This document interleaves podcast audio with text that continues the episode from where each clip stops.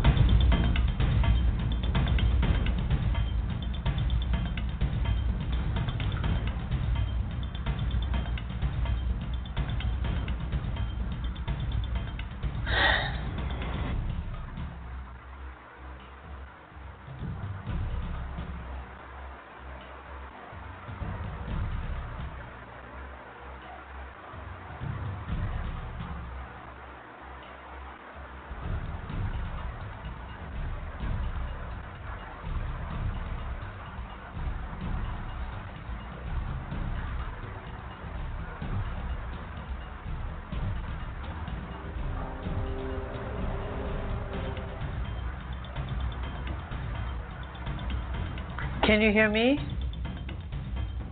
Text me back.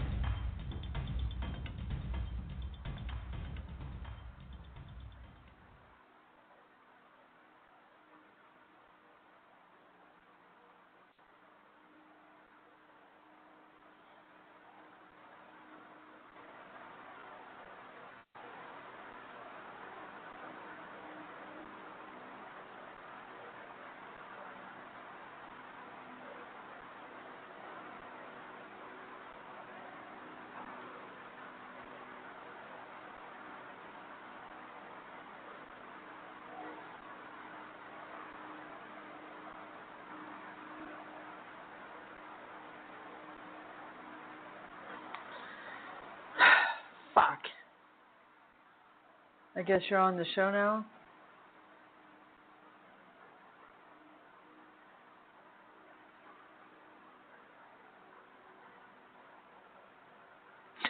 Do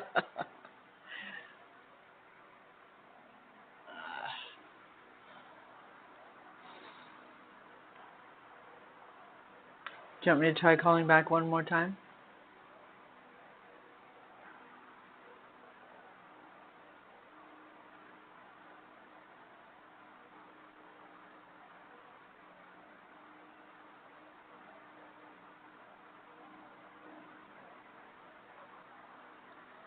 Okay.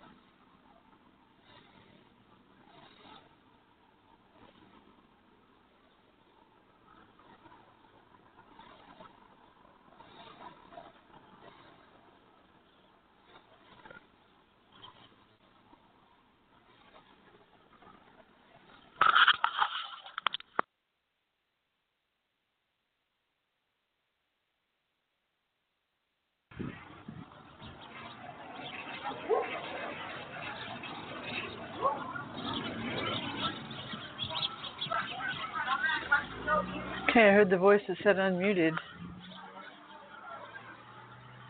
I don't hear anything else.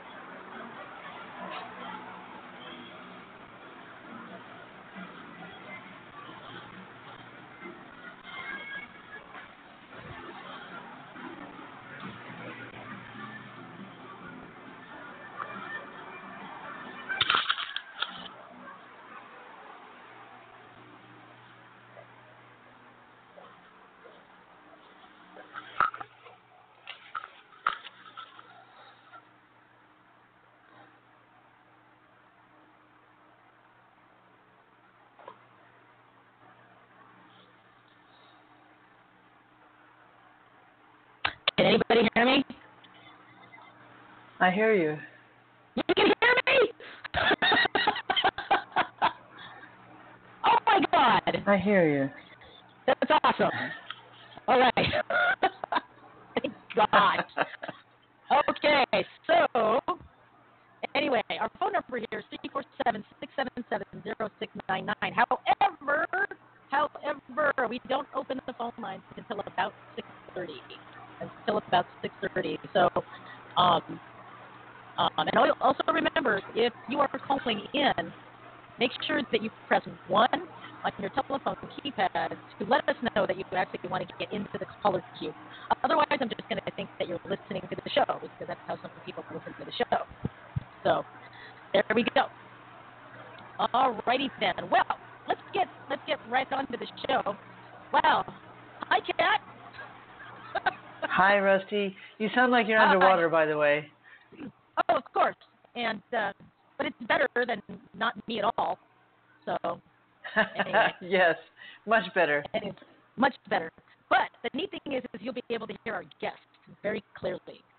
Um, that'll work. And uh, but you know the other recourse is that I I start another live feed on Facebook from my tablet and actually call in from my phone, and everyone can hear me, but you know, whatever. I'm having computer issues and I hate it. Tony Collins says one ringy dingy, two, yikes. Okay, so everyone's really happy that you can hear me and that you're on the line, Kat, and and everyone loves your text tone. I'm so glad they love my text tone. Everybody, lo- You know. everybody loves it. Everybody loves the text tone. Aw. All right.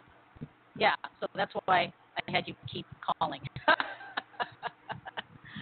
All right, three four seven six seven seven zero six nine nine. Now, I um, had a quick health news bit, but I restarted my computer and I lost it. So we're going to go right into a question that we got through the ticker here, and the question is actually for you, Kat,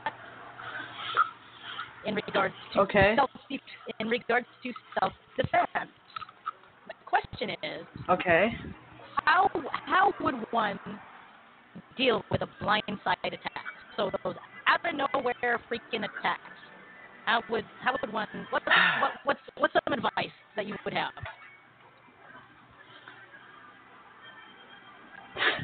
You know, blindsided attacks shouldn't happen if you're constantly aware. I'm not saying being paranoid, but be aware. Be aware of Right. your surroundings. Be aware of be aware of the people around you. Be aware of what's happening. Be aware. Um, so that that would be my first answer. If you were more aware, you wouldn't have to deal with a blindside attack. Let's just say though, what if? Because there are 50 trillion what ifs. Um, it depends largely on how you're attacked. And we can go down the line, but ultimately, if you can stay conscious and stay on your feet, then you stand a good chance of, of being able to defend yourself. But, you know, if I'm not given a, a specific blindside attack, then how am I going to answer that? Because there are Okay, that's 52 a good one. trillion what ifs. What if you get blindsided this way or that way? It goes on and on and on. The list goes on forever. Exactly. So how do you answer that? Be aware. Right. Be aware. Right. I, I'm sorry. I don't mean to. I don't mean to put it off like that. However, how do you expect me to answer a question like that? Well, yeah, it's like asking. It's, asking such an open. It's a, it's an open-ended question because, like you said, there's a trillion what ifs. There's like, you know, what if someone like tries to pick you up and put you in a van? What if somebody tries to, you know, slam you upside the head with a? What if they're just, you know, whatever? What if they walk past you and then turn around and, you know, try to grab you from behind? I mean, there's just so much stuff. Um, and even then, you know, I don't think any of us, not you, not me, not Janie, not anybody, can give, you know, uh, this is what you do. This is the technique that you do because, it, you know, yeah, there is no cookie cutter technique. You know, if, No, if that were the that case, way. yeah, and if that were the case, all of us as martial arts instructors would be out of a job because anyone can just like put up something on freaking YouTube and, and be done with it, right? Okay. Well, Um, well, look, Rusty. Here, here's something else I, I can add to that answer. You know, being able to adapt within Yes. fractions of a second to any given situation Yes. is what's going to help you survive. I mean, there are many attributes for a fighter. You don't have to be a fighter in order to do self-defense, but those attributes are staying calm under pressure, being able to think on your feet, you know, having having a killer instinct. And Mm-hmm. it, you know, I mean, you have to walk around killing people who attack you, but I'm just saying, Right, right, right. if you have a complete pacifist approach to everything, you're gonna you're gonna get beat up or or Right. stabbed or raped or murdered or killed, whatever. hmm Yeah, John Lupo says So- I myself would probably go for a shock and awe. That's how he would respond. You know. Yeah, but who's attacking you, and and how are they attacking you, and with what are they attacking you with? Know, I mean, uh, now I'm from the Department of the Redundancy Department. there you are. there you are. Well, you know, Jamie just wrote in and she said, yes, thank you.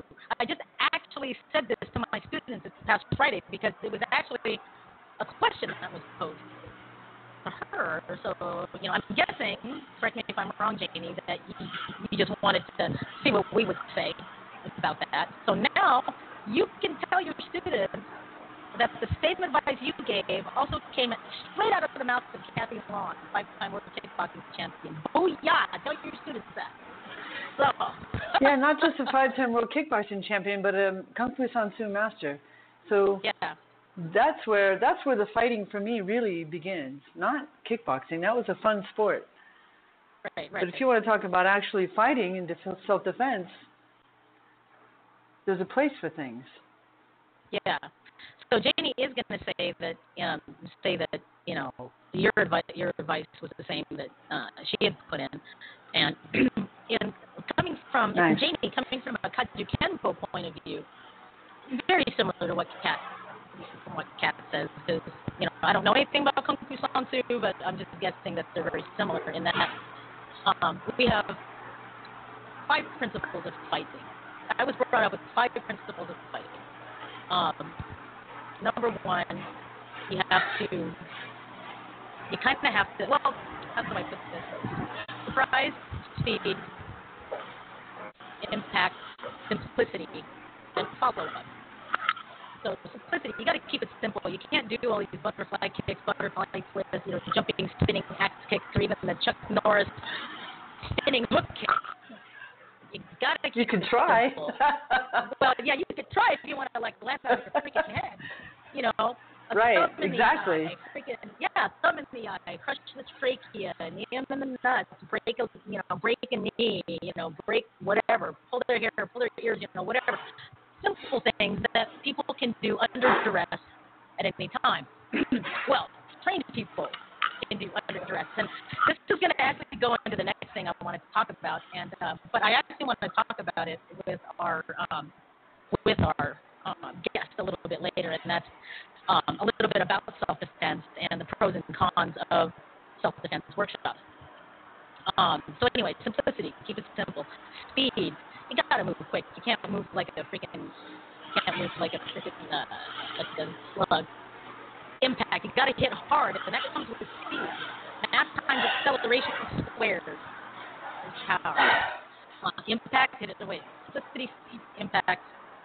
Um, surprise your opponent uh, or distract. Uh, uh, Mike Sifu said um, you have to distract. And I'm like, oh, what am I going to do? You know, do a song and dance? And he's like, no, a good thumb in the eye will do it. A good thumb in the eye will do it. You know, drop your umbrella, whatever, something that takes their attention away from you. If that means kicking them in the groin or whatever, you know, do it. And then you got to make sure that you actually do enough damage and that you're sure that you've done enough damage until they can no longer attack you. And then you have to know what. And then you have to know how to get the hell out of Dodge after that. Um, let's see, Kat texting. I don't know what's going on. I wonder if she lost me. Kat, can you still hear me? No, I'm here. Yes, Oh, okay. but it's horrible. You, uh, it's so broken up and sketchy and scratchy, and you sound like you're underwater, and it sucks. Just saying. I'm sorry. I'm sorry. I'll talk slower. Maybe it'll actually. I don't know. It's like my mic says it's working, so I don't know. I don't know what to tell you. Let me try something different. Let me try something different.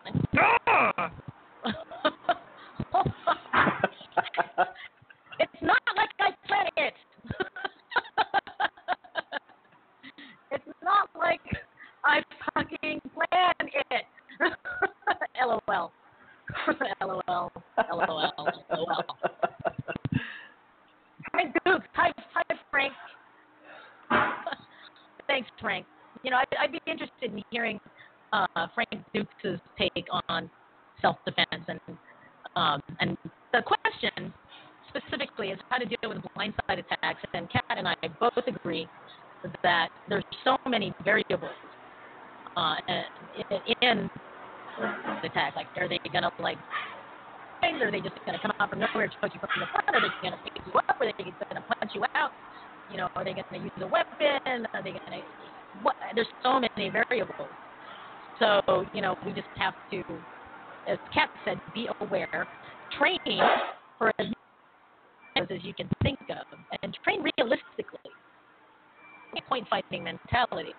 That's not gonna work. That's not gonna work. You got to train realistically. If that thing in money in good, in actual good self-defense gear, like I have the red man, and we put that on our guys, and it lets me go take people out and stuff like that. Although I have been told that I can kick through the red net and they can feel it to the bone, and I'm like, well, that's So- good to know.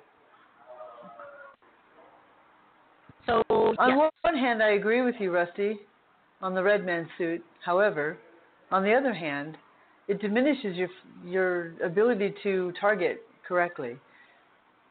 Meaning to the windpipe, to the eyes, to the testicles.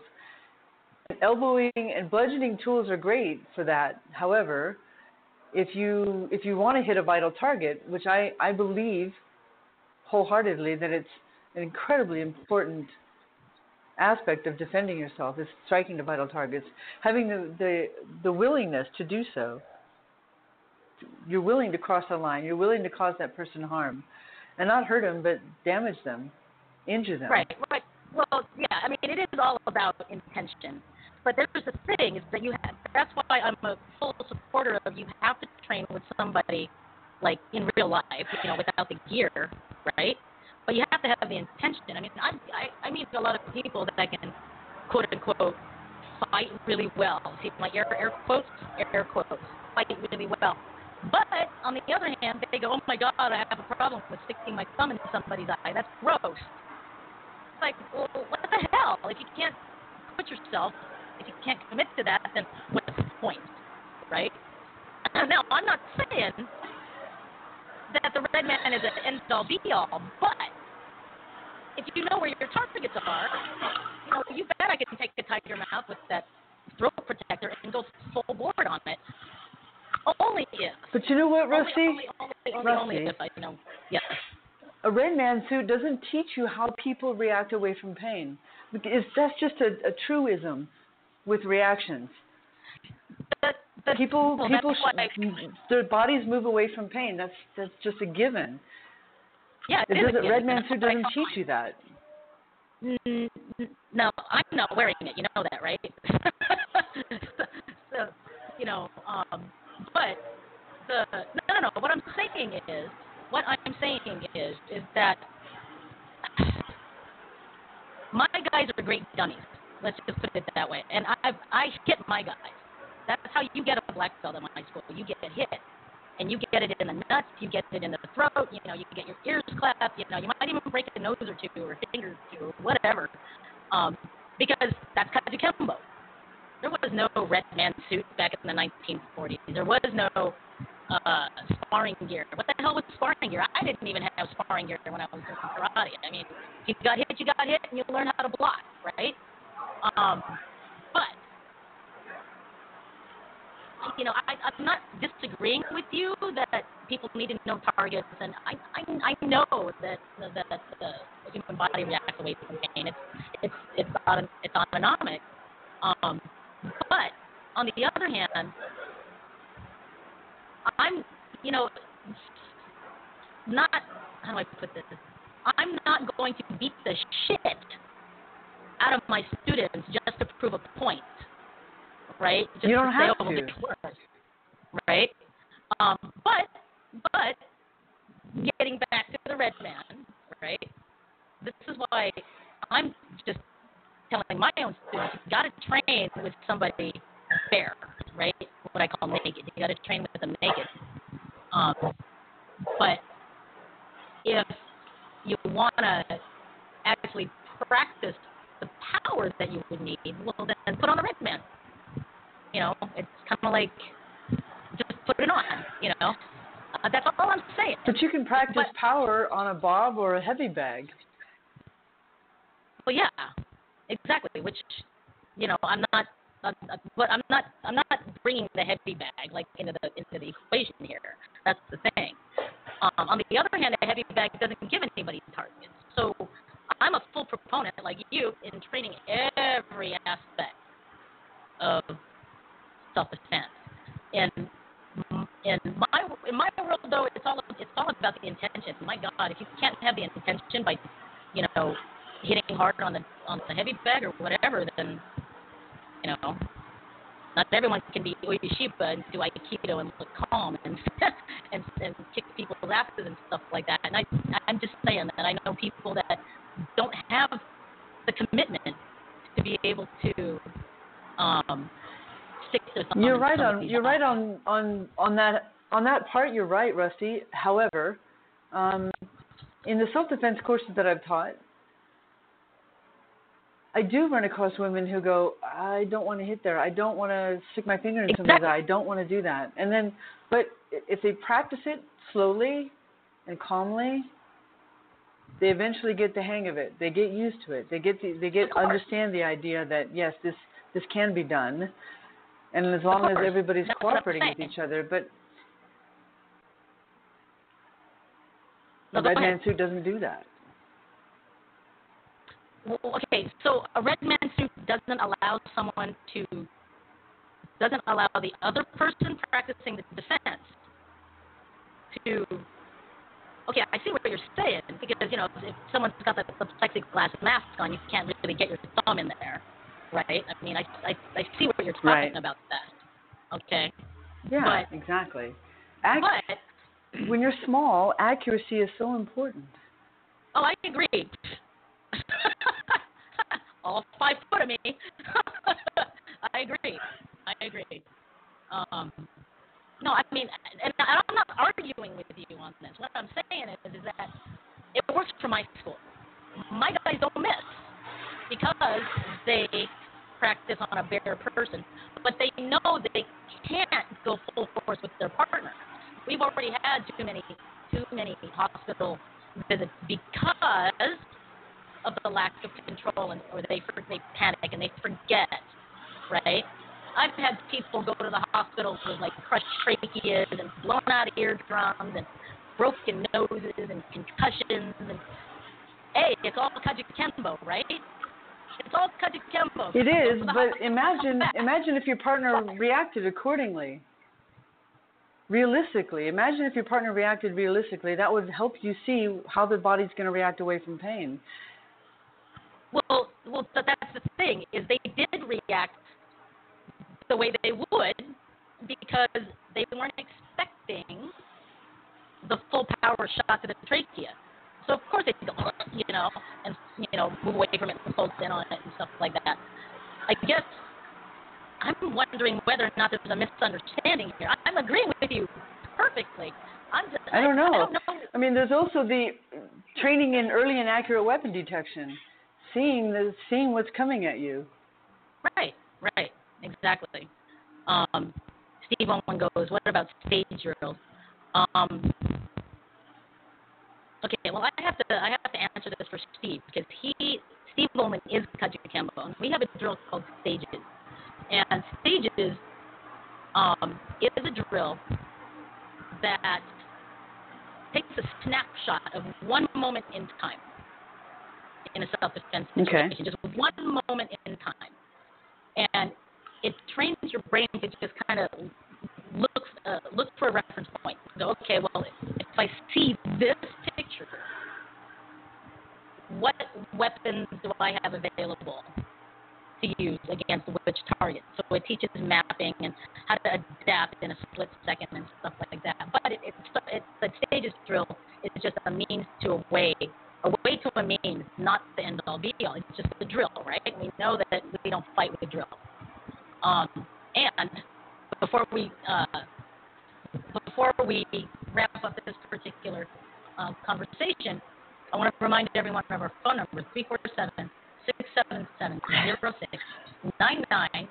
We are running a little bit behind because of the technical difficulties. So hang on, Master Eric Smith. We're going to be having Master Eric Smith on the line. We have another about 10 minutes. Um, so yeah. Now, Janie says you both are saying the same thing. There must be uh, a misunderstanding about what the red man is in both of you. So that that I think that's what's going on because we are saying the same thing, Janie. You know, um, but I forgot where I was. Oh, for Steve, Steve. In regards to stage drills, Steve, those work really those work really great. But again, you know, you still have to train the intensity and the intention to hurt. Right? Um, Well, even though you're going, You have to be willing. Yes, the intention is there. And Yeah, you you do have have to be willing. willing. I agree with that. Exactly. Um, but Steve, with your, you also have to drill with them. To under duress, know the difference between practice in the in the in the dojo and real life. You know, it's just like point sparring, sparring, right? If you if all you do is point sparring, you are going to defend yourself that way. And believe me, Correct. Steve, that's why I got into Kajukenbo because I would play scenarios in my head and I'd go, what would, what would be the first thing I would do? Oh, I would come in with a back fist. Screw that. That's not going to work. So that's why I sought out an art that I thought was going to really help me with effective, realistic self-defense, as opposed to self-defense that is, you know, a stage self-defense, which is like I'm going to lunge punch you, hiya, and you do your prescribed thing, right? Um, and Kaji Kembo was all about anything goes, and I loved it. You want to throw sand, you want to like, you know, shove your book down someone's throat, whatever, you know. That that was all for me. I loved it, and I must say, you know, what I learned, you know, from Professor Faircloth, you know, was what I was looking for. Uh, but in regards to stages, it gives you a snapshot of time, Steve.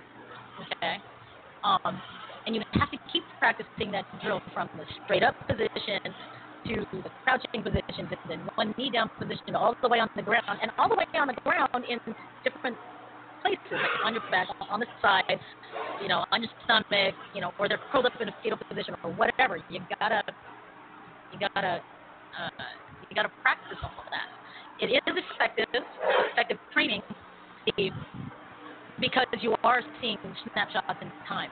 However, at the same token, if your dummy isn't working, if the person that you're training with doesn't know, just like Kat said, doesn't know how to react to pain, then, you know, the drill's not going to work for you. I don't know how many times I've had to actually ding people in the nuts because I would say, okay, and this is a, uh, you know, shot to the groin, and they wouldn't dummy for me. And I would have to smack them again and go, sorry, sorry, Paul, but you weren't reacting. And how am I supposed to teach people about that if you're not reacting? You know, I've had to tap people in the eyeball just to let people know, hey, it works. You know, so tempo is anything goes too. Well, you know what, Tony? I think Kajukenbo and American Kenpo, you know, uh, are are pretty much related in a way. So, um, Janie says, I don't have a red man. I have to be the red man. John Lupo is pointing a spray bottle at the cat, by the way. Become one with the red man. Yes. Become one with the red man. Um, Janie says, yeah, you guys are in, indeed saying both the same thing. Okay. So, so anyway, I hope that kind of helps, Janie. yes, Tony, I'm aware that Ken and Kaju is Kenpo. yeah, I'm aware of that. Um, in fact, my own students, Tony, have to know the history and how and how American Kenpo branches off of it, but that it is not American Kenpo. Um, a lot of my new students get confused with that, and then they start watching American Kenpo, and they go, "That's not any of our forms." I'm like, because it's not Kaji Kempo. so I have to make sure that they get it. So anyway, uh, Teach people history, folks. Teach people history about your martial art. Do not forget about that. Because the last thing you want is for everyone to think that everybody else learns your art because you don't teach history and that there are other martial arts out there. Um, I don't know how many kids that come that come into my classes thinking this isn't the this isn't the kata I know because you're not doing karate. That's why. Anyway, can you tell that's kind of a sore spot of mine? Teach your people history. Anyway. okay, let's do this. Um, let's go ahead and take a short break, and when we come back, we're going to bring Master Eric Smith on to the show. So don't go away, folks. We'll be right back after this. If you own a gun, you have a full time responsibility. When you aren't using it, be sure it can't get into the hands of curious children, troubled teenagers, a thief, or anyone else who might misuse it. Your family, friends, and neighbors are all counting on you. Remember, always lock it up. For more information on firearm storage safety, visit ncpc.org. This message brought to you by the National Crime Prevention Council, the Bureau of Justice Assistance, and the Ad Council. Dear parents, much of what we learn in this world comes directly from you. Whatever your message is, it will become part of us forever. Please teach us to accept one another. Teach us to respect one another. Please do not fill our minds with hatred. Do not expose us to bigotry. Do not teach us to judge each other by race, Religion. orientation, or the color of our skin. Teach us the concept of tolerance. Teach us to understand one another. Teach us to accept people Of different cultures and persons with different beliefs than yours. Please help us to create a world where every man, woman, and child is treated equally. Dear parents, Please don't teach us words of hate. We learn from you every moment. If you use certain words which might be hurtful to others, we will repeat that word. Please don't show us acts of hate. If you act against people of different faiths, we will repeat your actions. Dear parents, we are your children and we are relying on you. to help us create a world where every person is tolerant of one another. Inside this little Burbank building, This is the first museum in the world dedicated to martial arts. It, it really reflects on the style and the, the philosophy of each di- and every different culture. White eyebrow kung fu, monkey kung fu, the animal styles, Shaolin. Talking about the ninja here. Japan had the samurai. Here we go into our Korean section. In fact, every corner of Asia and the Pacific has its own martial art. It'll be an absolute shame if one day you ask a kid and he doesn't know who Bruce Lee is. From the history of the Japanese samurai to the artistry of anime, enjoy a look into Asian culture by visiting the Martial Arts History Museum in Burbank. Hi, this is Frank Dux. This is Tijo Douglas Wong. Hi, this is Kumu Lua, Michelle Manu, and you're listening to Rosita and Bob on the Dynamic Dojo Radio Show. The only place to be to get the real scoop on the real things that are going on in the martial arts world.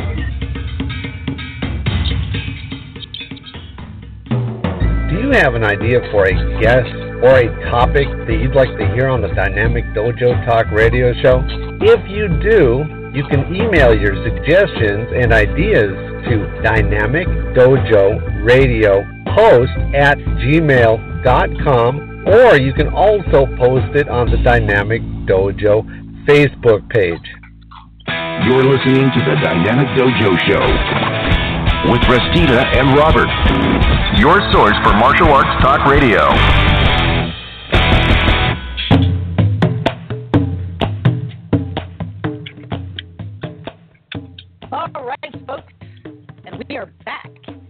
Just now tuning in, this is Dynamic Dojo Talk Radio with Rashida and Kat. And it is about 646, and we're running a little bit late. Uh, we've already got some people on the line with us, and we, um, I think we have Master Eric on the line, so let's go ahead and bring his line up. Master Eric, is this your line, area code 915? Yes, it is. Hello. How are you? Thanks for joining us on Dynamic Dojo Talk Radio. Thank you for having me. Right on. I know it's kind of hard to hear me, um, but please bear with me. I, I, I probably sound like I'm underwater. Yeah, it's a little choppy on the phone, but uh, it's funny uh, when I watch you on the computer, I can hear you fine. It's about a two-second delay. Yeah, yeah, it's uh, it's not bad. Well, the, I think the reason why is that you know the the the camera itself is picking up my Okay. voice. Um, but Yes. now it's just a matter of it's Yes. okay. But do I still sound like I'm underwater? Yes. yes. Damn it.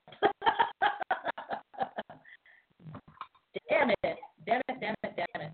Well, let's. There's one more thing I can try. Let's see here. Nope, that's not going to work. I'm just going to have to bring my computer closer to me. So hopefully that'll work. Okay, so, you know, Master Eric, again, thank you so much here on Dynamic Dojo Talk Radio. Um, if you could, can you let our viewers and listeners know um, a little bit about your background? How, how did you get started in your martial arts career?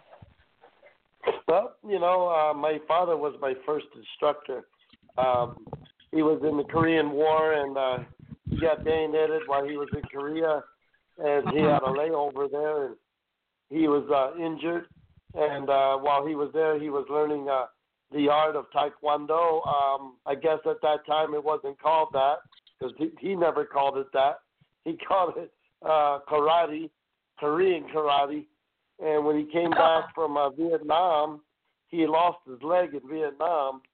And uh, when he came back, you know, he has um, we had he had four sons, and uh, we he we kind of lived. He kind of lived through us. He, we were a fighting family, you know, and he he had us uh, in the backyard kicking and punching things that you know most kids weren't doing at that time. That kind Right. of fighting, and uh, you know he was a, a Green Beret and you know a, a highly honored guy, and he was very athletic like Tarzan, and you know with his leg loss, um, he pushed us, you know, to do you know amazing things and and and be gr- uh, grateful that we had legs. and he took us to many tournaments. Uh, you know, as we were growing up, uh, the tournaments where I lived in the state of Delaware were few and far between. So we would travel to Virginia, we would travel to Maryland, Pennsylvania, New York, New Jersey, and of course, um, back then there was no social media, so it was word of mouth. You know, you would grab a flyer that was on the Dojang's window. Uh, you would talk to the masters and find out when they were going to have their tournaments, and you know, it was it was a lot harder to network back then, but we managed to go to quite a few tournaments. And um, unfortunately, my parents got divorced, and uh, around age 12, and um, she remarried a, a, a fellow that was in the army, active, and we all were transferred to uh, Germany. And while I was there, that's the first time I really had a, a structured dojo. Um, I started taking Kempo Karate um, at, at age 12 from what they call the Dependent Youth Activity Organization. And, um, you know, they, they, they had stuff for the student, I mean, kids to do on base.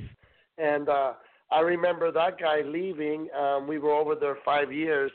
Uh, he left about two years in. Our Kempo instructor did, and uh, we they brought in a judo instructor.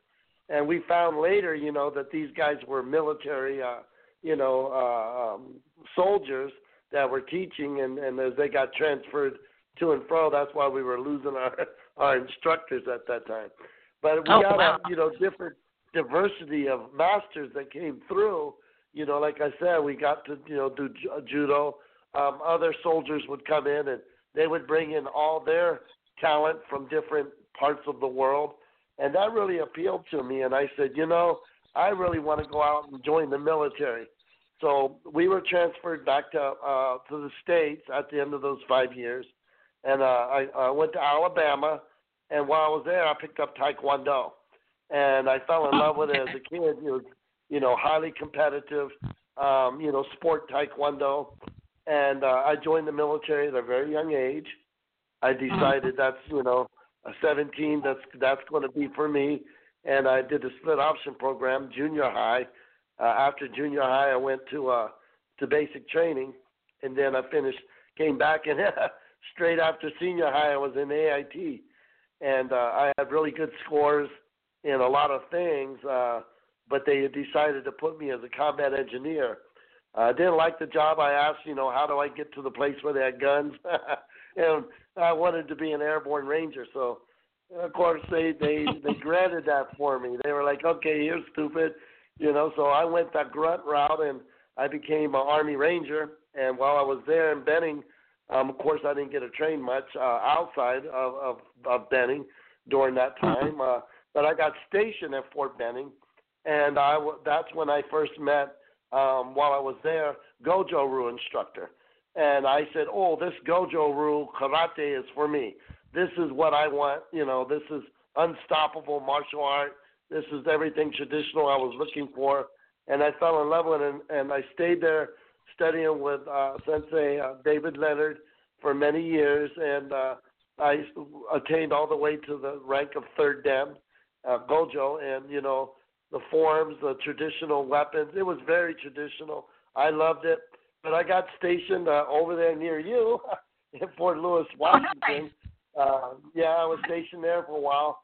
Uh, there again, I didn't get a chance to to really do a lot of personal stuff. I was part of the military's. Uh, you know, I was very young, and and they had me in the field a lot, and we were doing a lot of jumps and training. So I couldn't join a dojang while I was there. Um, but I really loved the area. It was beautiful. Um, I got stationed after that. Uh, went to Fort Gordon, Georgia, back in Georgia again. Then I went to Honduras. And while I was in Honduras again, I didn't get to train a whole lot. There was um, a few Honduran dojos, but they were uh, more boxing, more boxing gyms and kickboxing. So I got stationed uh, in Honduras for a while, and then uh, got transferred to Fort Bliss, Texas. And when I came here, I studied underneath uh, Grandmaster Young Lee, who uh, was 14-year welterweight champ of the world, and you know he he had a huge dojang down here, and and I said, oh, this guy is the real deal. So I joined underneath Master Grandmaster Lee and Taekwondo, and he was teaching Mudo Ho, and I'm not sure if you ever heard of that, but um, no, it's very similar to Suwan or Hapkido in the joint locks and stuff. And I said, wow, now I really have found my love. You know, I kept going. I said, okay, now now this is the one for me because you know in the in the in the years I was in the military and before. I, I I was skinny white boy, and I seemed to always be the brunt of the jokes, and people would jump on me. But then I realized, you know, Army Ranger spirit, you know, I'd fight anybody. And some of the Right. martial arts I took in that was great and traditional um, really got me hurt in the long run.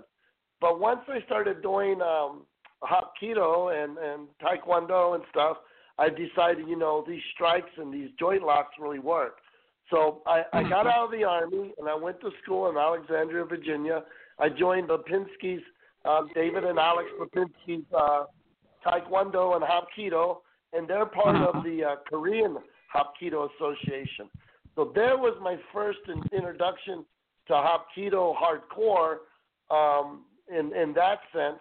But I had already learned a lot of sets and techniques and, and weapons and forms. But here's a new whole set of set, you know, techniques and forms and weapons. So I, there I was again. I immersed myself. You know, I, I they adopted me like a son because I was one of those gym rats, you know, dojang rat. You know, what else can I do? Can I help clean? You know, the guy that never leaves, but you want to go home because you're tired, but you're too Yeah. polite to have him leave. That's me. That was me. And you know, now that I'm my own dojang uh, owner, yeah, I, I see those guys now. But I come to appreciate them because I was very committed, and uh, um, I, I I got I got out of the military, like I said, became electrical engineer, worked for this company called Siemens Energy and Automation, big German company, and they said, "Hey, we got a new plant opening up, but it's in the middle of this godforsaken place called El Paso, Texas." And I was like, "Wow, I was stationed out there." I was like, "Heck yeah!"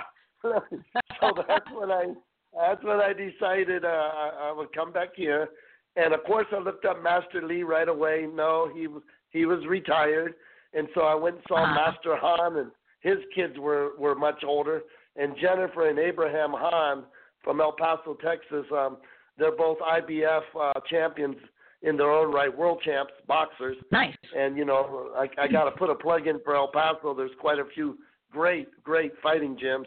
You know, we went to nationals this year uh, in Florida for AAU Taekwondo, and some Nice. states only had a three or four uh, Taekwondo uh, teams from their states, and we had seven from our city alone. that was pretty impressive. Um, but so when I got back here, you know, I I, I uh, did my engineering thing, and and I started thinking about uh, opening my own dojang on the side. But you know, working 80-hour work weeks that didn't happen for a while. And uh, in 2004, uh, unfortunately, I had a tragedy. My oldest daughter was hit and struck by a car and was Oh. killed. And I decided that's enough being an engineer and working hard. I, I decided let me uh, let me uh, take off for a while, grieve, and, and get my head on my shoulders. And it was a dark period for me, but uh, you know, I grabbed onto that martial arts and uh, I filled my you know my first uh, little area that I you know I, I went and uh, did did uh, some martial arts for this uh, gymnastics place. They wanted to open a they had two branches and they wanted to open martial arts. So I said, well, I'm Master Smith. I'd been a master for 20 years up to that point. So I said, okay, uh, let me, and we got it up to over 100 students. And uh, unfortunately, that couple uh, that owned it got divorced, and and they were splitting up. So that made us go ahead and decide, hey, let's uh, open our own. And I tell you, it was very therapeutic for me because I, I I lost one daughter, but it was like I gained a hundred. You know what I mean? I mean, you know, and uh, we had more and more uh, growth, and we decided to uh, um, open a larger location on on the west side of El Paso, and the rest has been history. You know, um, I contacted uh, Grandmaster Greg Jump, who was my friend 30 years ago, and he was with the Chung Ki uh, Do Association with uh, Grandmaster uh, Choi, um, and he, came. Uh, he was one of the founders of uh, Cook. Him and another guy. And when he when they left, he left Korea and let the other guy go ahead and run the Cook Sawan. And Mhm. Grandmaster Choi moved to El Paso with the Chung Ki uh, Association, which is now uh, headquartered out of Santa Fe under Daniel Grandmaster Daniel Walker. Um, but Grandmaster Jump was the number one student, number one son of Grandmaster Choi for many years. But he broke off and opened his own school, and then a bunch of masters from uh, Chung Ki and elsewhere from other Hapkido associations um, all adopted him, and we, uh, you know, asked him if he would be our grandmaster for another association, which is called the Wayuan Hapkido Association, where Grandmaster Gregory Jump is the president. He's the highest ranking and the most knowledgeable Hapkido um, grandmaster that I've ever met in my life. Um, and you know, we've got some guys, you know, here in town that are in their 70s and 80s, and they remember uh, Ji Han Jae when, you know, he was a young man. and they talk quite a bit about different uh, masters and grandmasters of that period. And I'm really, really blessed to be asked to be in the YU1. I mean, I had to get there. I was again having to learn a new whole set, new weapons, new forms, all from white belt all the way up again. But you know what? Um, I I took it and embraced it. Uh, I told my wife, I said, this is like you know learning a new whole martial art over again. When I you know you switch association, uh, but it's all been there, you know, for me. All all the locks, all the submissions, the throws throughout the years. I mean, a bicycle's a bicycle. Some are two seater, some are unicycle, but it's still, a, you know, you still got the wheels, the spokes, the seat. So most of the martial arts that I've studied are Korean, and they all have a lot of similarities to it. You know, I heard you talking earlier about self-defense. You know, and and I'll I'll, I'll, I'll be real brief on this, but um, I was jumped by seven full-grown men at age 16. Me and my uh, my uh, girlfriend that was 18, Oh and I was God. thoroughly beaten, and uh, I was beaten so bad that uh, they had to put me in a coma, but they raped and and stabbed her. She survived, and all these guys ended up going to prison. It was a horrendous thing that happened to me, and uh, I decided uh, at that time that the taekwondo and, and stuff that I had done up to that point of age 16. I mean, you know, I was 16 years old. There's a factor too. But it, my right. martial arts was very ineffective. And even if I'd have been 35, the martial arts I had taught, been taught up to that point was not effective in, in protecting me or her. Um, once I learned Hapkido and, and I saw those applications, um, now I specialize in multiple attacker. Now I make my students fight five people, eight people. You know, we were I heard Kathy and you talking about intent. You know, we call it violence of action. You know, and I I train my students over and over so they memorize the word mushin. And mushin is a Japanese word for move without thinking, like reflex. And that's that's what that's why it's so important to do your pumseis, your hyungs, your forms, and do them very, very, very slowly. And this will build your ability to go faster because your balance, your muscle memory will be there. Everything that you need, the power, as you were talking about Newton's second law, mass times acceleration squared equals right. power. I mean, you, you know, these things are all true, and we're all taught this. Um, but if you don't have the right vehicle to move that stuff, I mean, I was taught Kempo, I was taught karate, I was taught Taekwondo, and I felt like they were just ineffective in the situation I was in. Now, you know, if even if I would have been, a, say, a black belt in Hapkido at 16, they could have still picked me up over the head and threw me into the wall. You know, you know, there's a lot of factors that go into uh, self-defense. Uh, as Kathy was saying, I mean, there's a lot of stuff that goes onto it.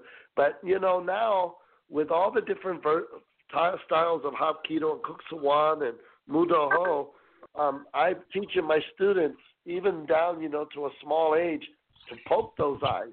You know, to, that's you know very important to get in there and and and and and, and have that reflex where you're going to go straight for the eyes if you have to. Mm. Now I have a, I have a quick question because because I'm in my head like uh oh you know all the Kempo people are going to have a fit. If you tell us why the karate and other arts that you had studied up until that point, can you can you do you have an idea as to why it didn't work for you at that time? Okay, so let let me let me explain because I have a lot of uh, friends that are listening in. I'm sure a lot of masters and grandmasters. I'm I'm not going to ever say one style is better than the other or or you know more effective than the other. I was looking for a system that was effective for everybody. So I'll give you an example. If I have a hundred pound, fourteen year old girl and I teach her Kempo and teach her Kempo strikes only, is she going to be able to muster enough velocity to be able to injure that person? But now, if I mix in the Hapkido joint lock with the pressure point, and I'm not saying Kempo don't teach that too, um, you know, different ones do. But I felt like Hapkido had just the amount of right amount of joint lock leverage on their techniques that that was like you said very simple. I mean, you got to make it simplistic.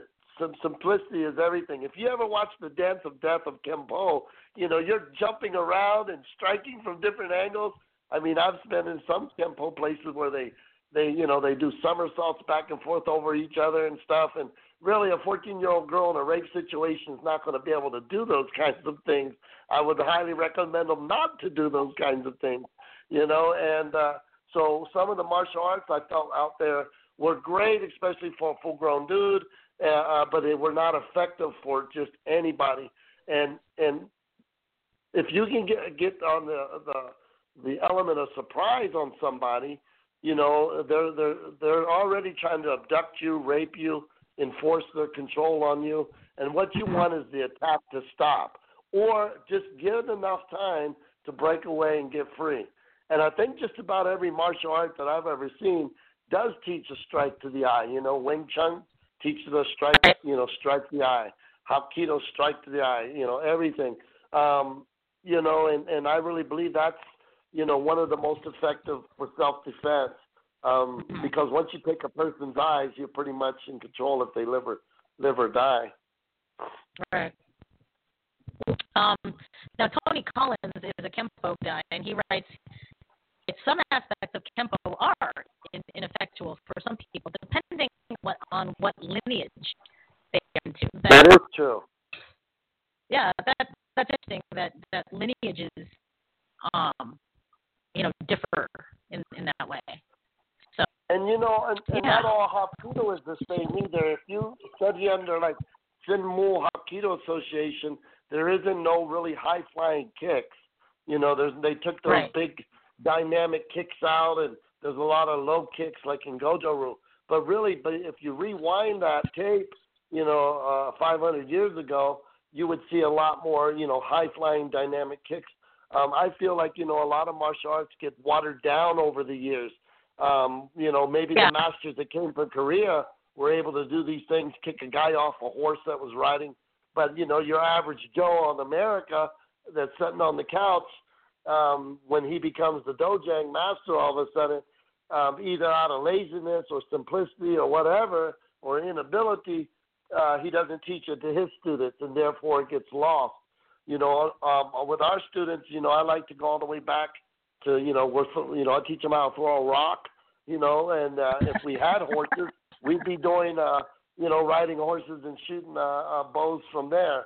And Grandmaster Jump and I have been talking about doing just that um, and opened a little ranch up in Cloudcroft, New Mexico, where we could take people and start teaching them, you know, um, how to ride horses and, and do uh, a lot of martial arts from the back of a horse. Um, all this, you know, we're we're we're into the traditional old age martial arts all the way to the newest stuff. You know, I've been trained with all the latest handguns and, and automatic, semi-automatic weapons as well. But you know, um, I'm more into the traditional martial arts where, you know, you you had to learn to pick up anything that was around, any farm instrument, you know, and and and that goes right into today's self defense of picking up a ballpoint pen and sticking somebody in the throat with it. John Lupo is on the ticker here, and he says, "I've always wondered if some martial arts or simply victims of Hollywood. Wait, wait, wait, wait, wait.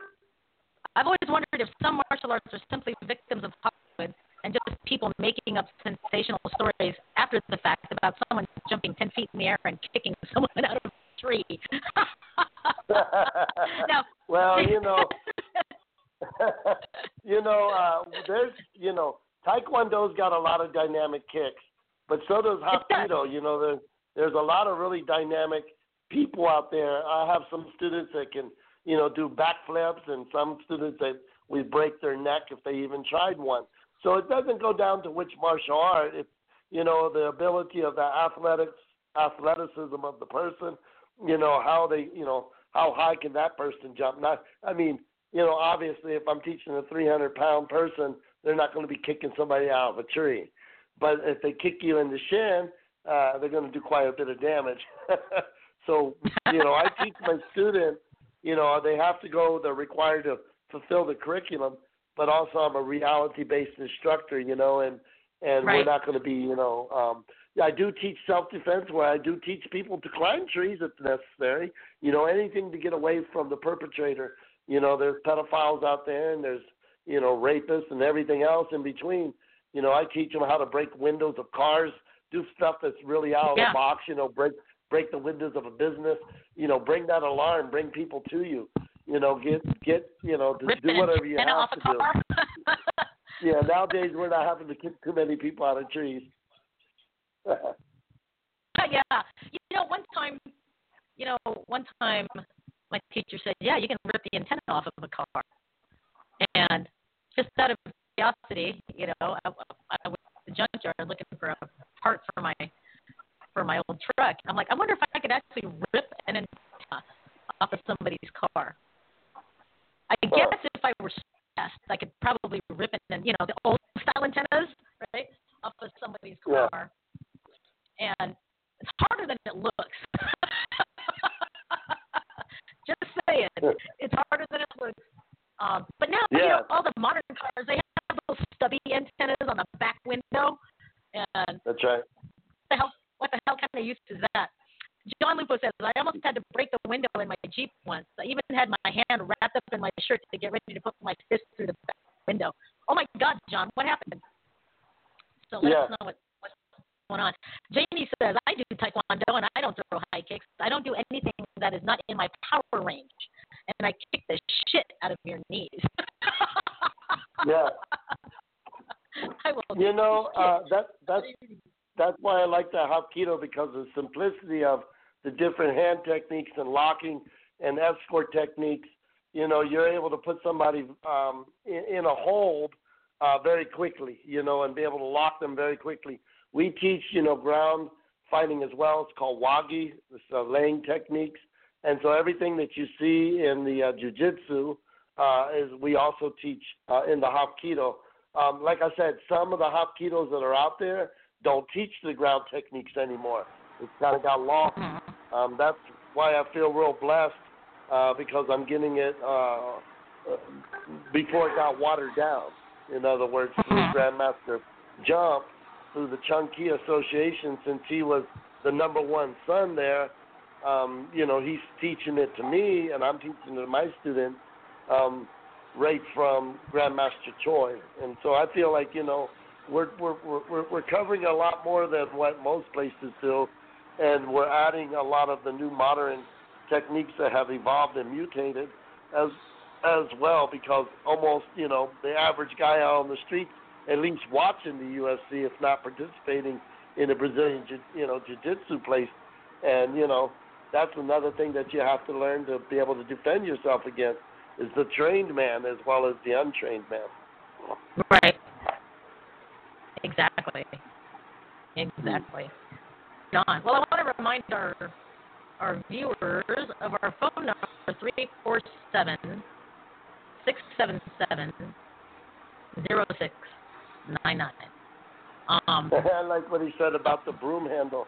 You know, um, Yeah. we teach in our dojang. We, we're, you know, we we use weapons against each other. I make them all myself out of Schedule 60 or Schedule 80, whatever I can find there, wrapping, uh, you know, foam around it and then duct tape them. And we make a skirmish sticks to jang bong's, you know, bow staffs and and uh, nunchucks and tonfas. And I let my students go at it, you know, sometimes one on one, sometimes one on three, three on three, ten on ten, and it looks like a gang fight out there, you know, with the nunchucks and the bow staff flying. But uh, Right. it really is important to learn to use that weapon, and don't be scared to not only use it, but also not to be scared to get hit with it also. And uh, you know, for sure, out of the the city, I don't think anybody in my city is even coming close to that. You know, we put you in the iron circle where we calling people's numbers out to attack you from different directions, and we go full contact all day long. Now, say if you come to our dojang and and um, you want to just learn self-defense. Well, I heard you about the red man suit and, and things like this. Um, I I put my students or my clients at that point, if they're just doing self-defense, I call them clients, uh, through a 12-week course, and they learn a lot to use with the kubotan and key, key chain and different things that you know that they could use. And at the end, I do attack them in kind of a red man suit type of situation. But the the graduation is they have to be able to fend me off for 15 minutes, and I'm coming at them like a rapist would. And uh, we teach at the Battered Women's Shelter. We teach at the Crisis Center, the the Center Against Family Violence.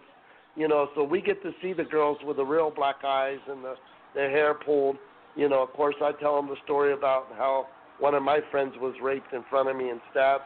You know, I know what kind of a vicious world it is out there, and that's why you know I really believe that you know I needed to teach a martial art that was a no bullshit type of martial art. You know, Right. uh, we we see these videos over and over where you know bullshit. Uh, there's even whole groups Yeah, dedicated yeah. to it. you know, and and and uh, you know, there's few and far between out there that you see it in in my circle. You know, my circles. You know, I see real martial artists. We go to a tournament.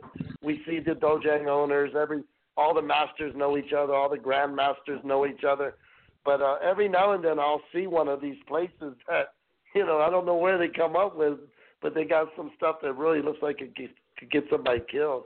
You know. Right. Right. But Well, you know, we've got some uh, Taekwondo people on um, on our ticker here. So, um, Janie wants to know which Grandmaster Cho you're referring to. Who are you referring I know, 'cause Choi's kind of like Smith. My name's Smith, and good luck getting me in the Who's Who's book. I'm probably on, you know, page 72 with 500 other Choi's. Um, right, right. if if they look up the Chung Ki, C H U N G, Chung Ki, K I D O, Chung Ki Do Association. This I believe means uh, hand quick as lightning, or hand that grasps lightning. I believe. I'm not sure if that's exactly true or not. But if you look up the Chung Ki Do Association, um, and they have their own Facebook and their own web page there. I'm sure if you Google it, you'll see which Grandmaster Choi that is. And like I said, you know, my the story I was told is that he was the uh, one of the founders of original founders of Kuk Sool Won Hapkido, and uh, so it has a lot of similarities to it. Um, I had a guy tell me the other day, uh, how could you be telling people you're teaching forms in Hapkido? There is no forms in Hapkido. Well, yeah, when I was with the Korean Hapkido Association, we didn't really have forms. Um, there was people teaching weapons, but I noticed they were Okinawan style weapon forms. Like I teach uh, out of my dojo rule experience, I teach Okinawan bow staff, I teach Okinawan nunchucks, but it looks totally different to our Hapkido, our YU1 um, sword, or our YU1 Hapkido, because it's Korean. For one thing, it's not Japanese, and one's a hyung and one's a, a kata, and then uh, you know, but the forms we're teaching came straight from Grandmaster Choi, which is uh, out of, um, like I said, the Chung Ki Do Association. I never trained with that Grandmaster Choi. He passed away before I moved back here to El Paso. But uh, the first time I was stationed here, he was here, but he was across town and from where I was living. So I picked Master Lee, cause, just because he was closer. yeah, and so you know, 30 years later, here I'm training with his number one student, who is uh, Grandmaster Gregory Jump, and he's also on Facebook under Gregory Jump, and he's in Truth and Consequences, New Mexico. And again, you know, he uh, he could have been the Grandmaster uh, in line to take over the Chung Ki Association when uh, Grandmaster Choi left, but um, uh-huh. he had already left on his own to open his own school and do his own thing. And Daniel Walker, oh, I'm sorry, Grandmaster Daniel Walker was appointed, and he didn't feel like he needed to come back and bump that guy off to just because, you know what I mean?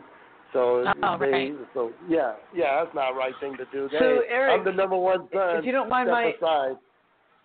Yeah. No, if you don't mind my interrupting, did you say you Go. first started tra- started training with your mother or your father? I'm sorry. What was that? What was the question? Did you say you first started training with your mother or your father? Oh, I started training with my dad. What was My- that like? Was it uh, was it a lot harder training with him under him? Well, let me, let, you know, I don't know if you know too many military guys, but my dad was, uh, uh they didn't even call they Yes, my dad was in the. Navy. There you go. So, you, you know, he didn't really have a conscience and no empathy. No, uh, you know, he was very sincere and kicking our butt. You know, I swear, I got a story for you. That he would Okay. wrap rope around our hand, and we'd be out in the barn or one of the outbuildings that he had put together. It was like a little barn, and and that was our fighting ring. And we would wrap rope around our hands, and we fought that way for years. And when we went to our first tournament, I was age eight or age eight or nine when I went to my first tournament, and they said, "Oh, he's going to need gear." So we went to this little table where they were selling gear, and I was just like, "What is this?" You know, like they got they got stuff like cushion on your hand. I was like, "What?" I was, you know, I was I couldn't even believe it.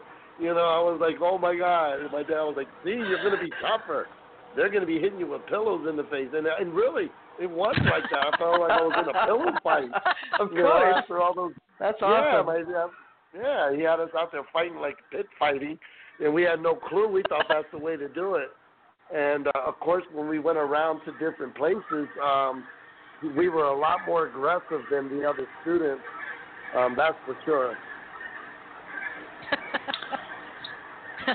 Tony Collins says, "Oh, I know that all too well. My first master was my stepdad, and he kicked the crap out of me." yes, yes. So there was, if there was any, uh, we were a fighting family, and if there was any other problems between us brothers, we had to box it out. nice, nice. Now here's another question coming on our comments.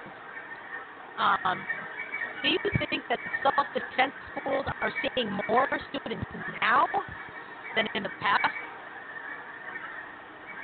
I I used to get more self-defense students in the past. Um, now I'm getting more parents signing up their college kids, kids going away to college. Um, every now and then I'll have a single mom, but most people can't afford it. I think right now our economy is the number one factor that has people choosing, choosing if they're going to take a class or not. You know, it always comes down to Right. economics. That's why I do a lot of volunteer work. You know, at these shelters and different places.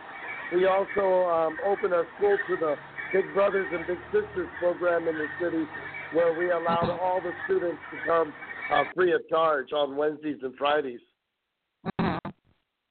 Right on. That's pretty cool. Um, now, speaking of like uh, self self defense, you know, there's there's a stereotype that some people have about Taekwondo, and, and that that they're all kicks and no hands. What would you say to people to dispel that myth? Well, it depends on again um, where you took your martial arts, because there's good martial arts and then there's good instructors, and there's still good martial arts but bad instructors, and so some people don't get trained adequately, so you really can't blame Taekwondo. Um, like I have some um, Taekwondo Korean instructors that you know came you know first generation, uh, and they teach the full gambit. You know all the they don't call it hapkido. They they show you the kicks, the punches, the strikes. They also show you all the wrist locks, takedowns, and everything. Then you go to another Taekwondo place, and it's strictly uh, Olympic sparring.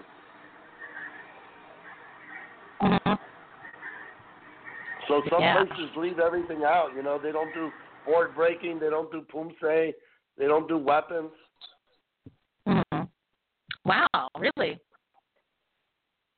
Now, what what weapons are present in, in Taekwondo nowadays? I'm sorry, uh, you broke. You're breaking up. I could I couldn't make that out. Oh, sorry, I said what weapons are present in Taekwondo nowadays? Well, you know, when we go to different tournaments, almost all the tournaments we go to around this region Colorado, Nevada, New Mexico, Texas, and uh, Arizona um, are, are Taekwondo tournaments.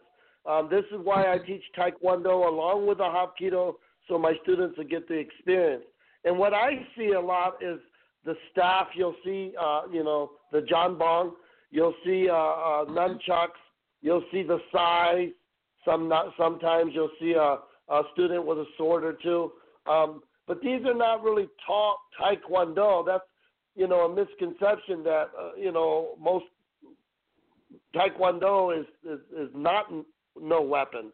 You know, uh, but um, there's always been that aspect of of people wanting to learn weapons, and then you go to tournaments, so they start throwing in some stuff.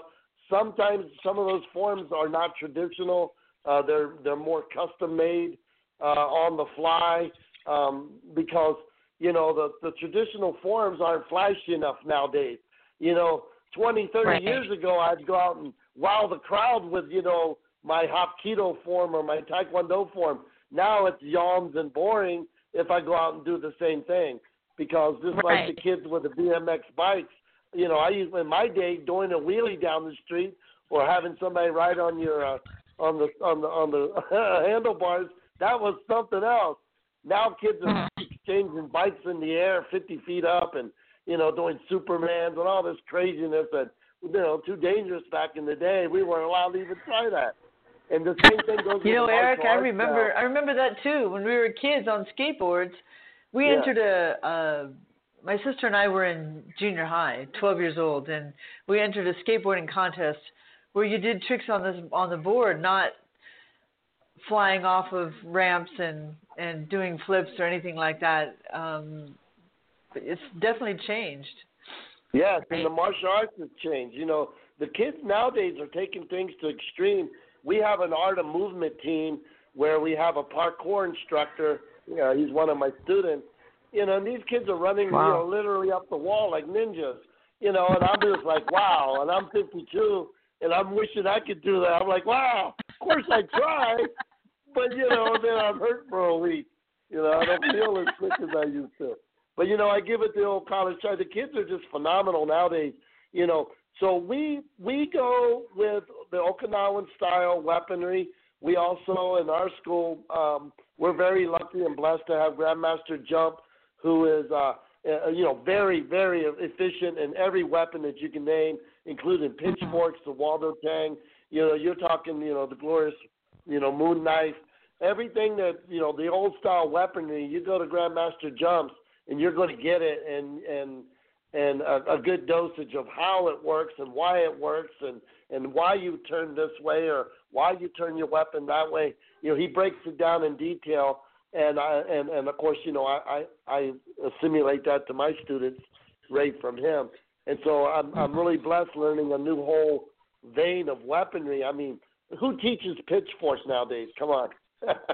You know, well, you know, well, kung fu.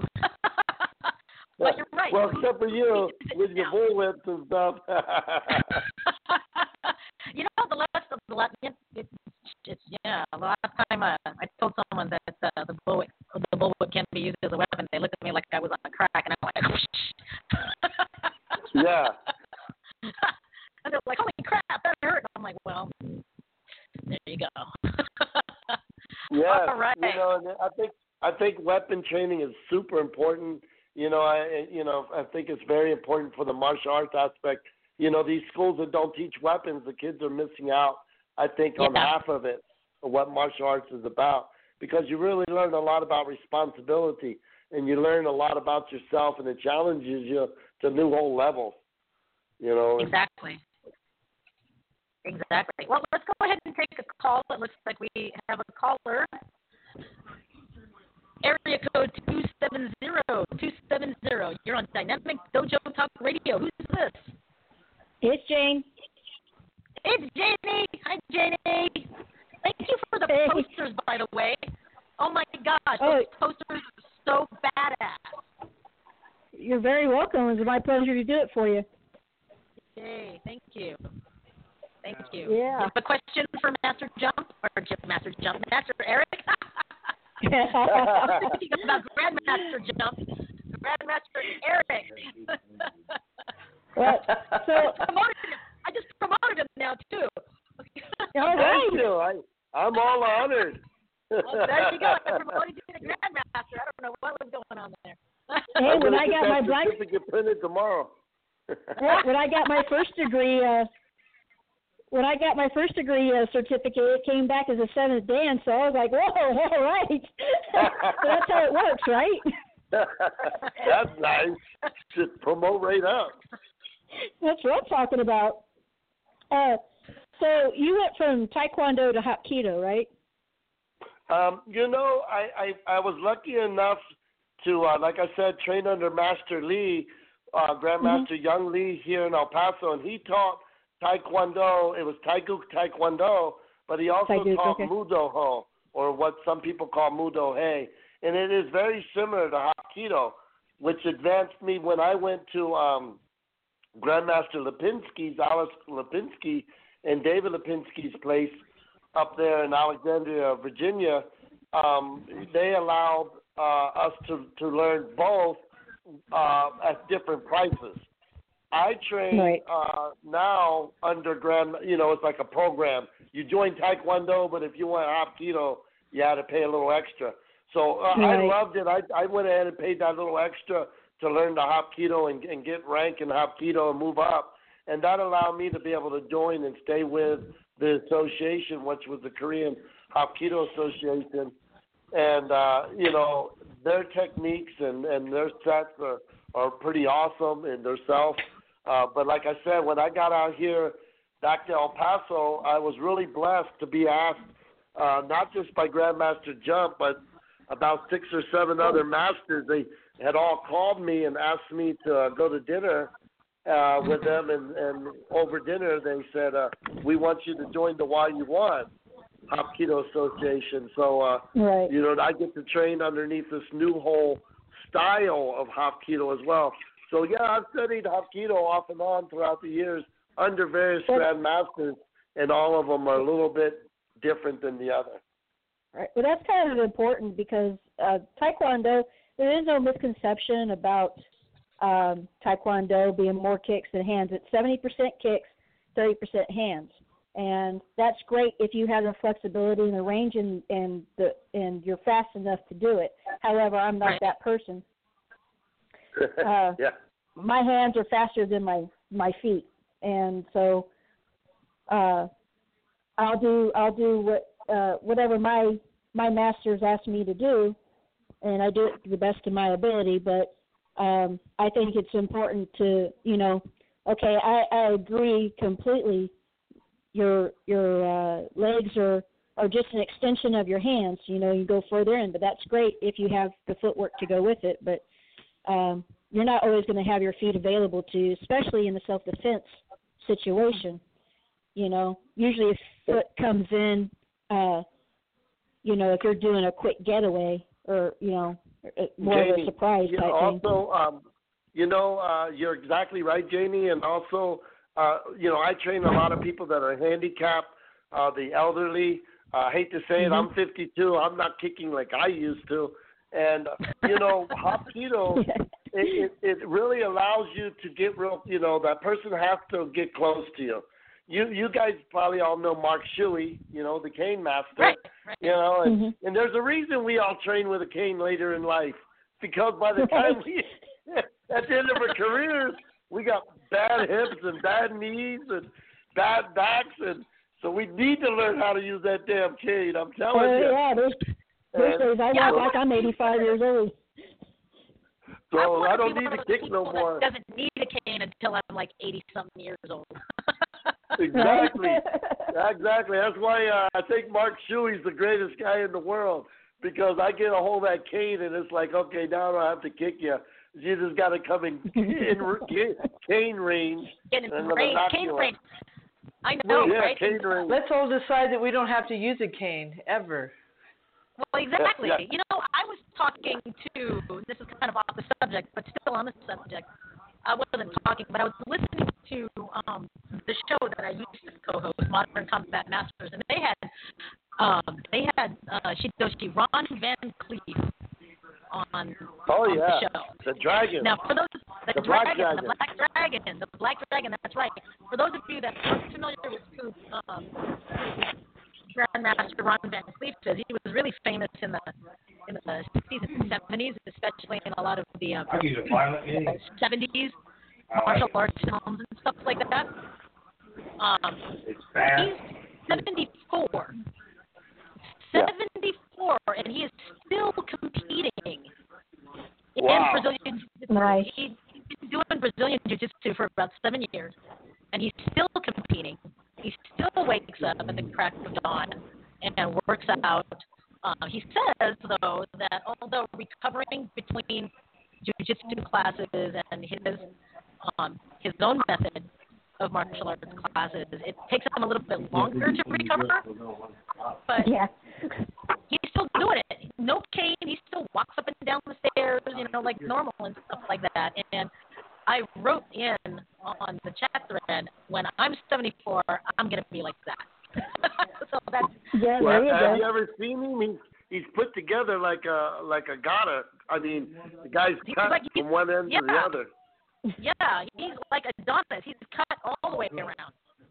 Yeah. 74 years old, folks. 74 years old, and uh, Wow. he did he he didn't talk well he and the host Grandmaster Odette Russell, the host, and he and him and were talking a lot about, you know, how the food that we eat now is not like it was when when we were children or when our parents were growing up or when our grandparents were growing up. A lot of the food these days, um, we know this, you know, it doesn't have the same amount of vitamins and minerals and other nutrients in them anymore. But, Right. and um, you know, and that and that changes things, and you know, and but you know, he he eats healthy and keeps working out, and he's built like a brick shit house. It's, you know, he's Right. and I thought, you Well, know, you look at somebody like I uh, want to be like that. I want to be like that when I'm 74 or 80 or or whatever. And You know what? Yeah. Guru Guru Dan Inosanto is 80 years old, and Yeah. he still he still trains all day. All day he Mm-hmm. trains. He has people come and teach him, continue to teach him new things and different things. And you know, you I, I couldn't have. I, I give him I give him a massage every Wednesday. I work on him, and he's got the body of a 40 year old. Wow. wow. Yeah, it's amazing. pretty remarkable. That that's pretty pretty amazing. because I'm 45 and I'm like, I feel like I'm like 85 years old. I gimp around a lot, you know, KT tape and uh and biofreeze. Dang, girl, that's and not that good. Stuff. right? Yeah. You know, I'm just being a a- Don't get me noodle. wrong, I love biofreeze. I love biofreeze. You know. Yeah, that's the stuff right there. it smells better than Tiger Balm. You know, when when I remember when I was a kid, I used to I used to joke about how old people smelled like Bengay, and then I realized, wait a minute, Tiger Balm smells like Bengay. Yeah, but with a cinnamon twist to it. With a cinnamon twist Yeah, twist. it's got a yeah, cinnamon twist for sure. It does. Yeah. It does. and, You know, but but it depends. You know, the red one smells a little bit more cinnamony than the white. That's the Right. white Tiger Balm. So And that use one used to be my copper favorite stuff, but you can't find it here. what? Yeah, I can't find it here in Kentucky. Are you serious, Sure. girl? I'll send you some. Okay, because I love Tiger Balm. That's good stuff. I will. I will find. Yeah, some Tiger Balm's and amazing. Send you some. I, yeah. All There's- right. There's also there's also this stuff that my mom used to get out of the Philippines. I forgot what the brand name was, but my God, it was hot. It it put uh, you know, and I'm not dissing on Tiger Balm, but it put Tiger Balm to shame. It made Tiger Balm look like Vicks vapor rub. Wow. This stuff was awesome, but it like it stayed in your pores forever. You'd take a shower and the whole shower would smell like it, and then you would still smell like it. for Oh days. wow. Hey, hey, what's this saying about our age, guys? We're sitting here talking about martial arts and Bengay and biofree. Bunch of broke ass martial artists going on. Well, that's a testimony of It a does happen from time to time. It does happen. Yeah. it does. I remember, you know, you guys remember, you know, you're 20 years old, yeah, yeah, like, but Tony Yeah. Collins says, Tony Collins says, Tiger Balm and Did Joe are my oldest friends. And Amanda goes, capsaicin does that. Well, that means the Filipino stuff was probably probably just put a whole freaking bunch of peppers in that bottle. But boy, I tell you, it was good. And uh, John goes, actually, you can use vapor rub um, for um, uh, arm muscles and stuff like that for soothing. Yeah, I I do that too, John. Like if I have a cold and uh, I'm achy, I actually put it on the base of my neck, and it puts me to sleep. So that's a little bit of trivia about me, folks. If I smell Vicks or Tiger Balm, it will put me to sleep. It's like chloroform. for Okay, Rusty. I'll remember that. Yeah. Hey now. Hey now. Hey now. Hey, Vicks is good stuff. I use it to go to bed just so I can breathe. Yeah. Right. Too late now. The Yeah. information's out on the internet now. Everybody knows know. now. I got you. People are gonna know. People are gonna know know our Achilles our Achilles spot there. It's like, oh, well, I can't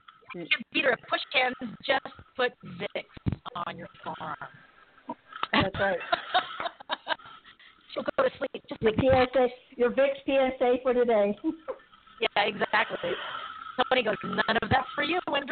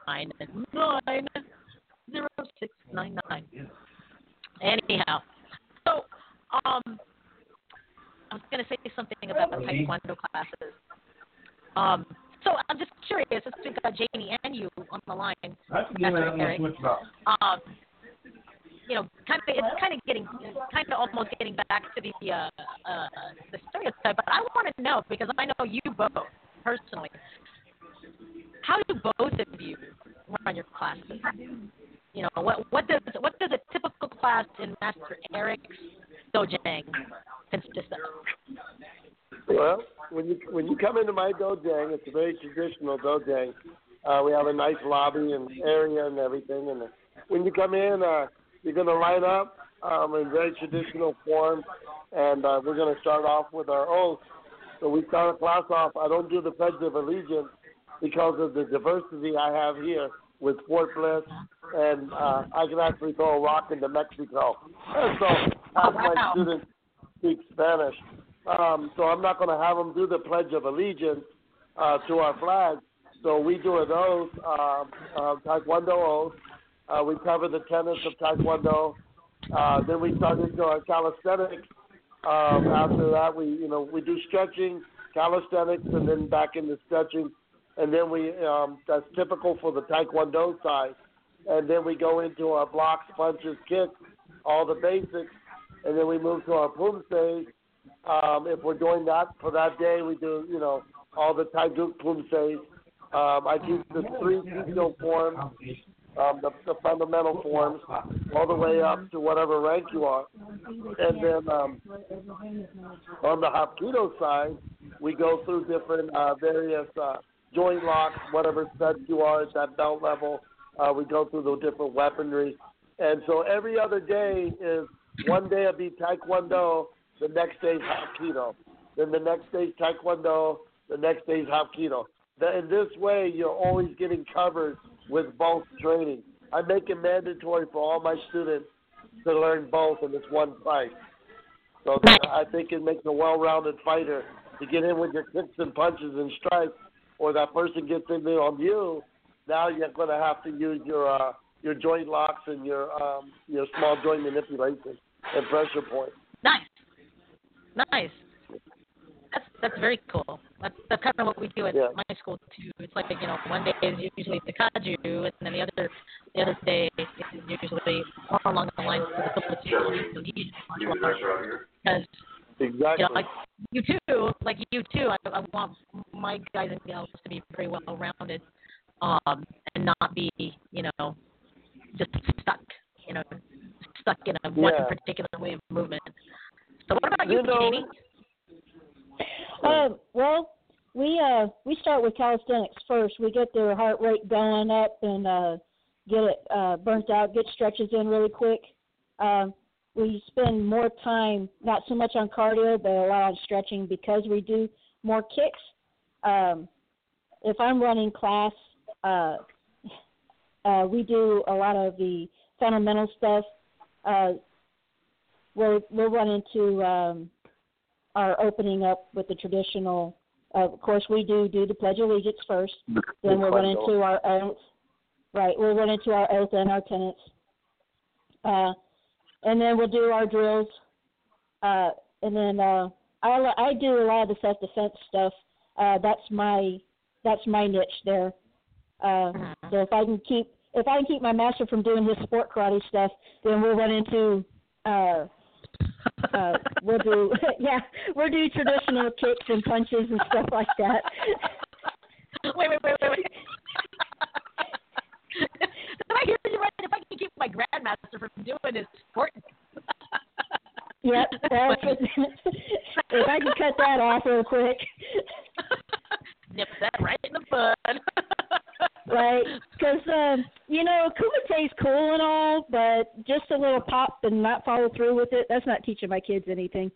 Because a lot Right, of them don't right, do exactly. tournaments. You know, Yeah. I've, I've already had them. I've already had them tell me one time sparring that I wasn't allowed to trap their leg, and I said, "Well, wait a minute." Uh, what? I can't trap your leg. Why not? And they said, well, because you're not allowed to in tournaments. I said, okay, I'm not in a tournament right now. I'm teaching you uh, taekwondo. Amen. Uh, so uh, leave that stuff in the tournament ring. And here in this dojo, I'm going to take you to the ground. It's just no two ways about it. Uh, but I will. We'll do our self defense. They're called one steps.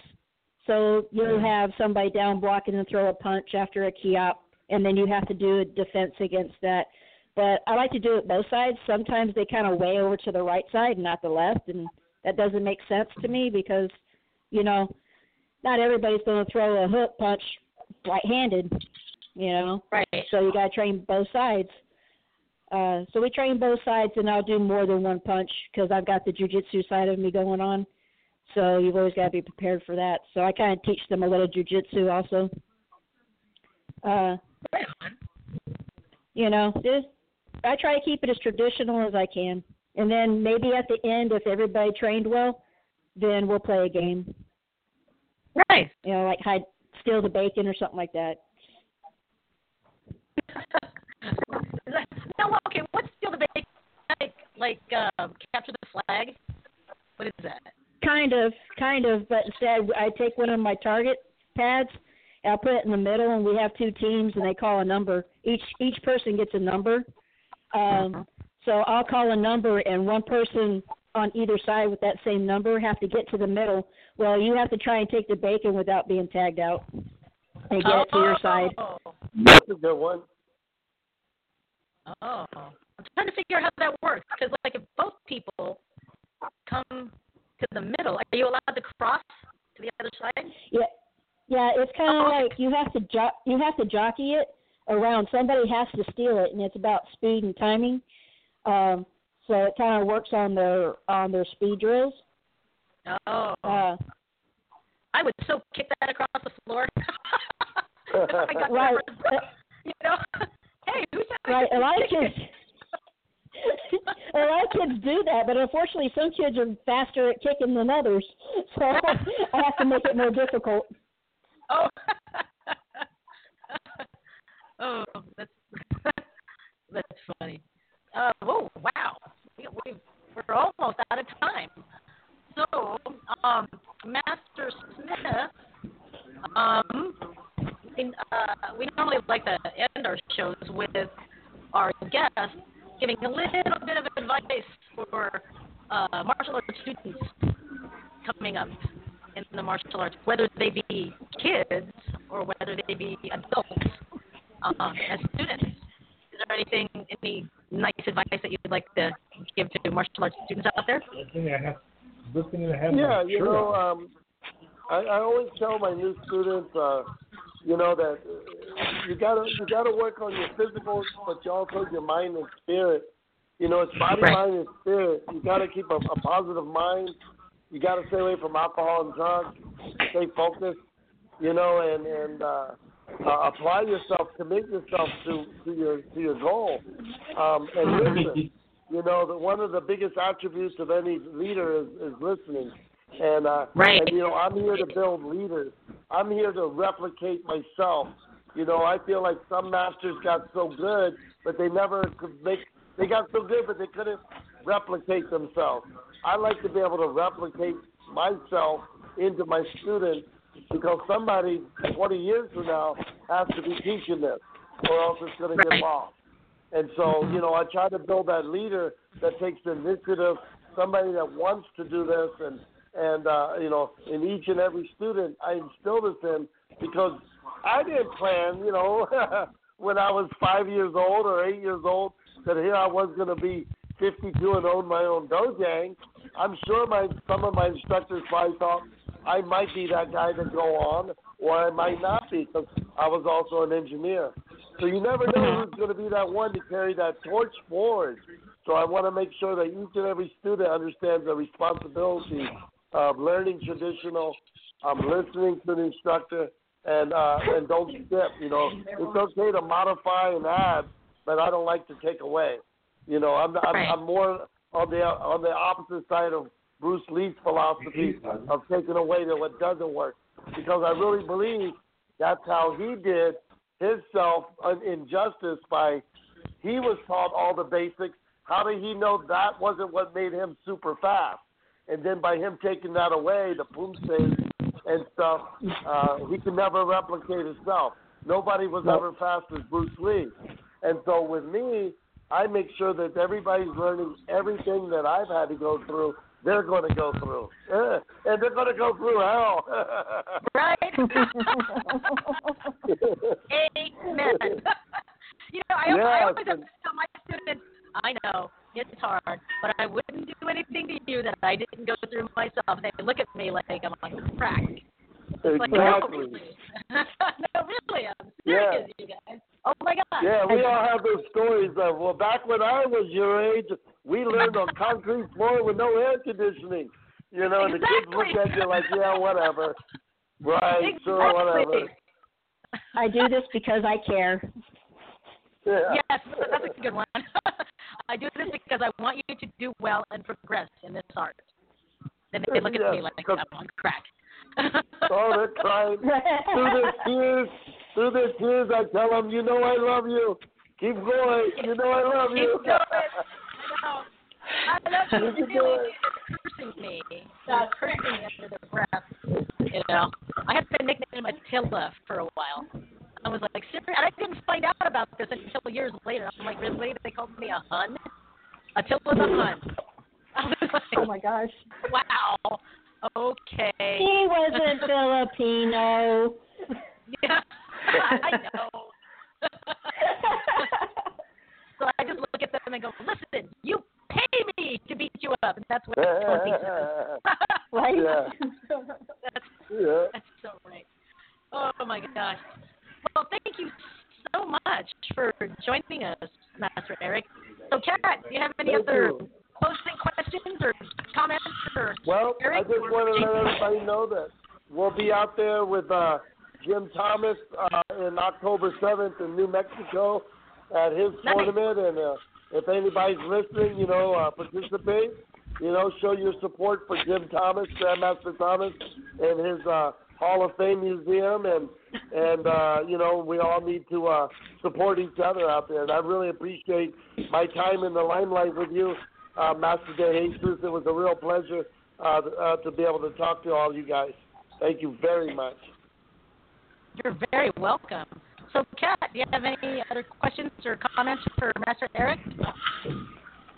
You know, it's it's not very often that you run across a highly accomplished martial artist like like Master Eric, and who's also humble and and who sees and cares. Um, so thank you very much. It, it was a pleasure to to get to know you for a few minutes at least. Wow, your words honor me. I'm sitting here with basically tears in my eyes. Thank you very much. You're very welcome. You deserve it. Yeah, I I agree. You're very nice talking to you, sir. Right on. So, do I see like some friend requests going on here? Right. right. All right. Well, um, our our other esteemed uh, co-host was watching a little bit earlier, but uh, he's busy. Um, he's busy doing the college thing uh, with uh, his daughter. So we missed you, Bob. If you're still watching, we missed you, and we hope to see you next week. So thank you so much, Master Eric. And uh, just so you know, this this episode um, unfortunately has like all the technical difficulties on it. This episode can be uh, will be on Facebook like forever, so it can Right. be watched. at. It can- Hey, Master Eric, we're already friends. Oh, well, look at awesome. I saw that. Well, look at that. And uh, Tony Collins, our temple master, says, "Thank you, Master Smith." Ooh, Well, anytime you guys are in El Paso, Texas, please, please drop by. You We will definitely do that. You bet. You, you bet. Tony Collins says, We missed you, Bob. We didn't even pick on you. Doggone it, didn't get the chance. I know, right? So, yeah, you bet. We will definitely come and visit if we're ever in El Paso, Texas. Uh, one of these days, I actually, um, I know that Bob and I had talked about um, covering more of the USA Martial Arts Hall of Fame type of events through the radio show. Um, so maybe, just maybe, you know, we will be in your neck of the woods. He doesn't be sweating his Wow, ass that'd be an with all honor. that hair on top of. Yeah, well, definitely, we wanted to do. Um, Bob and I wanted to do, wanted to cover the official grand opening of the USA Martial Arts Hall of Fame Museum, uh, and we wanted to be there for the official shebang and stuff like that. So that's something that we're still gonna gonna plan on when the museum is ready to go. So If anyway, you thank you there, so I'll much. be there too. Awesome. So thank you so much, everybody, and thank you, Kat, for joining me. I'm really sorry that you couldn't hear me for a long time. Yeah, Damn it's audio. okay. Don't worry. Damn audio. Well, anyway, bye, everybody. We'll see you next week right here on Dynamic Dojo Talk Radio and Talk TV. Bye, everybody. Night. Bye, everybody. Bye. Bye. Good night, Kat.